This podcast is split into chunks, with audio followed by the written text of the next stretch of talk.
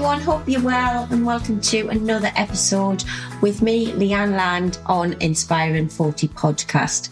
In today's episode, I'm going to be talking all things personal. So this is about my perimenopause story. And I said perimenopause because menopause is only actually one day. So menopause is the one day, 12 months exactly after your last ever period. So that is when you are technically going through menopause. Everything up until that point is perimenopause. I'm not an expert in this area by any means, which I'm going to come on to, but I have done a lot of research over the years, obviously with my own personal experience, which I'm keen to share. I am quite a private person and I don't usually share a great deal of my personal life on social media, on my social channels, etc. However, I am really passionate about talking about this as lots of women suffer in silence with perimenopause and we really don't have to. There's a lot of support out there. So I just want to share really what I've found over the years with my experience, which will hopefully help somebody and just really just keep talking about it and normalize it because I think there is still that stigma about perimenopause, menopause, and women just don't know where to go. So, like I say, I am not an expert by any means on the menopause. I do support women in this phase of life. So, women from 35 upwards, but I support with lifestyle changes. So, many women who I do support maybe are experiencing some perimenopause type symptoms because as we age from kind of our mid 30s, our hormones such as estrogen, etc., decline, which is when we start to get those perimenopause symptoms. But like I said, my area of expertise is not around the menopause, perimenopause. It's around lifestyle changes to support that area. So my area of expertise is around movement, stress management, nutrition, sleep, gut health, etc.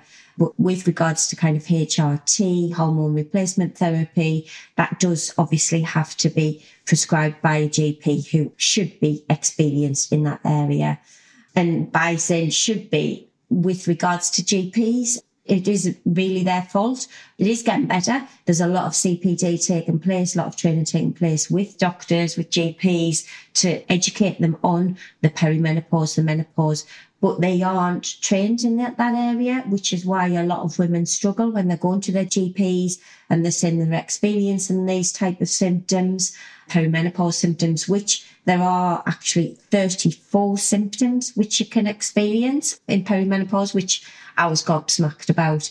But when women are going to their doctors to talk about these symptoms, in the past, a lot of the reaction has been depression. You're depressed, so we'll put you on depression tablets. But it is getting a lot better. And there's a few accounts as well, which I found really helpful, which I would suggest you follow. So they are on Instagram. There's Dr. Louise Newson. She is the menopause doctor. And there's also Dr. Naomi Potter, who is the Dr. Menopause Care. That's her handle on Instagram. And the information I gained from following those accounts was invaluable and it provided me with the kind of knowledge and tools to go armed to my GP because it gives you really helpful information that you can take that to your GP and insist you get some support, you get HRT if that's the route you want to go down, because perimenopause can last for years. I think the average age is kind of around 45 to start the perimenopause. However, it can be a lot earlier, like in my case. So I probably is looking back now. I mean, I'm 41 now. Um, looking back, I've probably been in perimenopause since around 37, 38, or it can be a lot later as well. But basically from, as I've said, from our mid thirties onwards, certain hormones such as estrogen, etc., they do start to decline, which is where these type of symptoms come in. And as I've mentioned, there's 34 symptoms which you can experience, which is just, I mean, that was totally new to me. I didn't know that. So just to tell you about me and my symptoms, to give you a bit of background, I've always, always since being a teenager, I've always had issues with my periods and they've always been very heavy and very irregular since an early age. After I had my son Oliver, who is now eight, I experienced fertility issues. My periods became heavier, a number of fertility issues. After undergoing a lot of tests, a lot of examinations, etc., we were advised that we wouldn't be able to have any more children and our only option would be IVF, which we went down and it was unsuccessful. But by some miracle, I did actually fall pregnant with my little girl, Francesca, who's now four. But just to go back on that, so my fertility issues were my ovarian reserve had dramatically declined. So it was really low. So that was the reason we were experiencing fertility issues. So after I had Francesca, so she's four now. So I had her in 2018. My periods become a lot worse. And pretty much since I've had Francesca four years ago, I have bled constantly, pretty much every day since then. Very heavy, very irregular periods. I've been back and forward to the GP and just more or less advised that this is normal after you give birth and just kind of get on with it.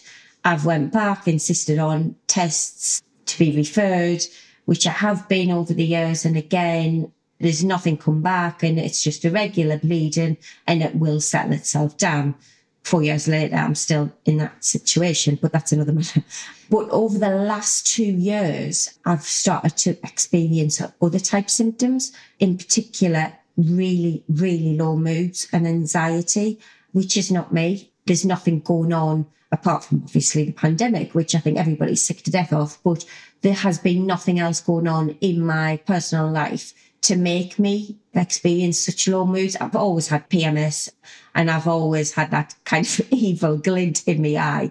I've always had that over the years with my periods, but this was a different level and the moods that felt so low, like really dark, really low moods, anxiety type panic attacks, which again just wasn't me and sleep issues as well. So I was struggling to sleep. So that's been over the past two years.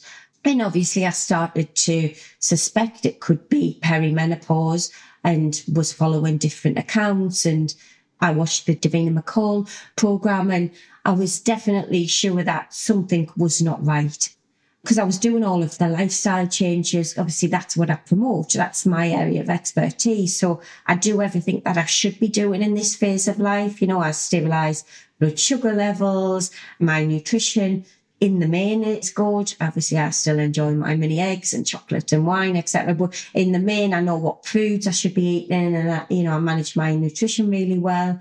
At stress management, I make sure I manage my stress well gut health. I move, you know, I, I walk, I do strength training. I'm all over that, you know, and I think, you know, my lifestyle and my health is pretty good, but I was still experiencing these symptoms. And I just thought, well, maybe it is the pandemic, you know, it's a pandemic fatigue. And it's just, because ah, let's be honest, I think everybody has been kind of sick over the last couple of years with what's been going on. So I just put the low moods and anxiety type down to that. But as the weeks and months went on, it got to around October last year, I think it was.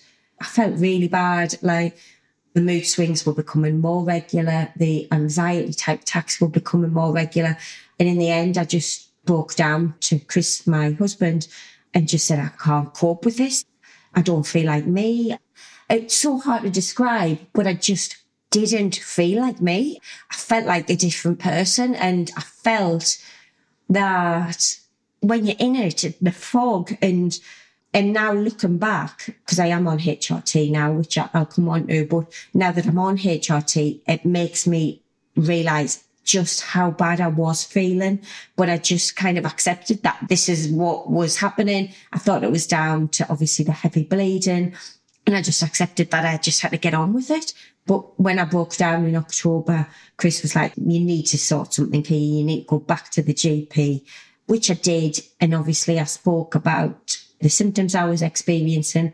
Again, I was kind of dismissed, but with the bleeding aspect, somebody suggested the Mirena coil.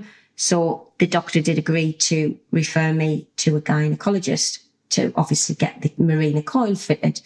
So I did get an appointment with a gynecologist and I think I've been really lucky, but this gynecologist was brilliant. And whilst we were discussing the coil, I was telling her about the other symptoms I was feeling. And she looked at my records. And obviously, when I was experiencing the fertility issues with Francesca, the reason was obviously a low ovarian reserve. So she said that is a trigger that your body is going into perimenopause.